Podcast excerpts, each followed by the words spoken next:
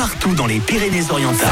100%. Salut tout le monde, c'est Wilfried. Je l'ai promis, donc je le fais. Bonjour au Mont-Dolme, où hier, à la même heure, je faisais mon émission dans le studio des Mont-Dolme. C'était sympa, hein.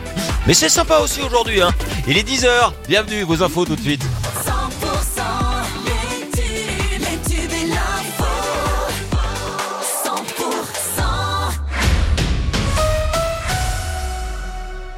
Le Flash, c'est avec Margot Alix. Bonjour Margot. Bonjour Wilfried, bonjour à tous. Une importante saisie de drogue sur l'autoroute A9. Les douaniers ont découvert une cargaison de pollen de cannabis au niveau de la barrière de péage de Perpignan Sud.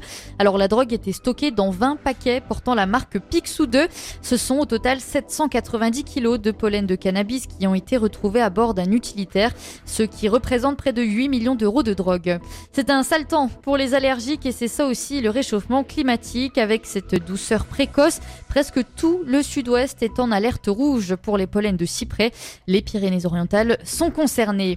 Le bus de la Star Academy est à Perpignan en ce moment et les rumeurs vont bon train, notamment chez les fans du programme de TF1 qui vient de s'achever.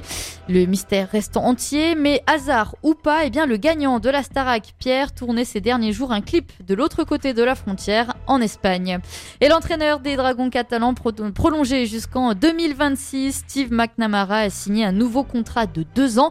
L'entraîneur anglais qui est arrivé au club au cours de la saison 2017. Cet ancien sélectionneur de l'équipe d'Angleterre qui a conduit les Dragons vers leur premier sacre en 2018 en remportant la Challenge Cup.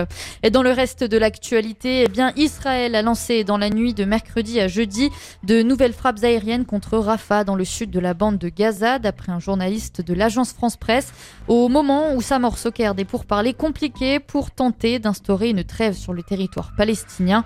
Un envoyé spécial américain est d'ailleurs attendu dans la journée en Israël pour tenter de relancer des discussions jusqu'à présent dans l'impasse. La communauté, de son côté, la communauté internationale s'inquiète, notamment du sort de près de 1,5 million de Palestiniens qui sont justement massés dans la ville de Rafah, située contre la frontière fermée avec l'Égypte. C'est la fin de ce flash. Vous pouvez retrouver toute l'actualité sur 100%.com.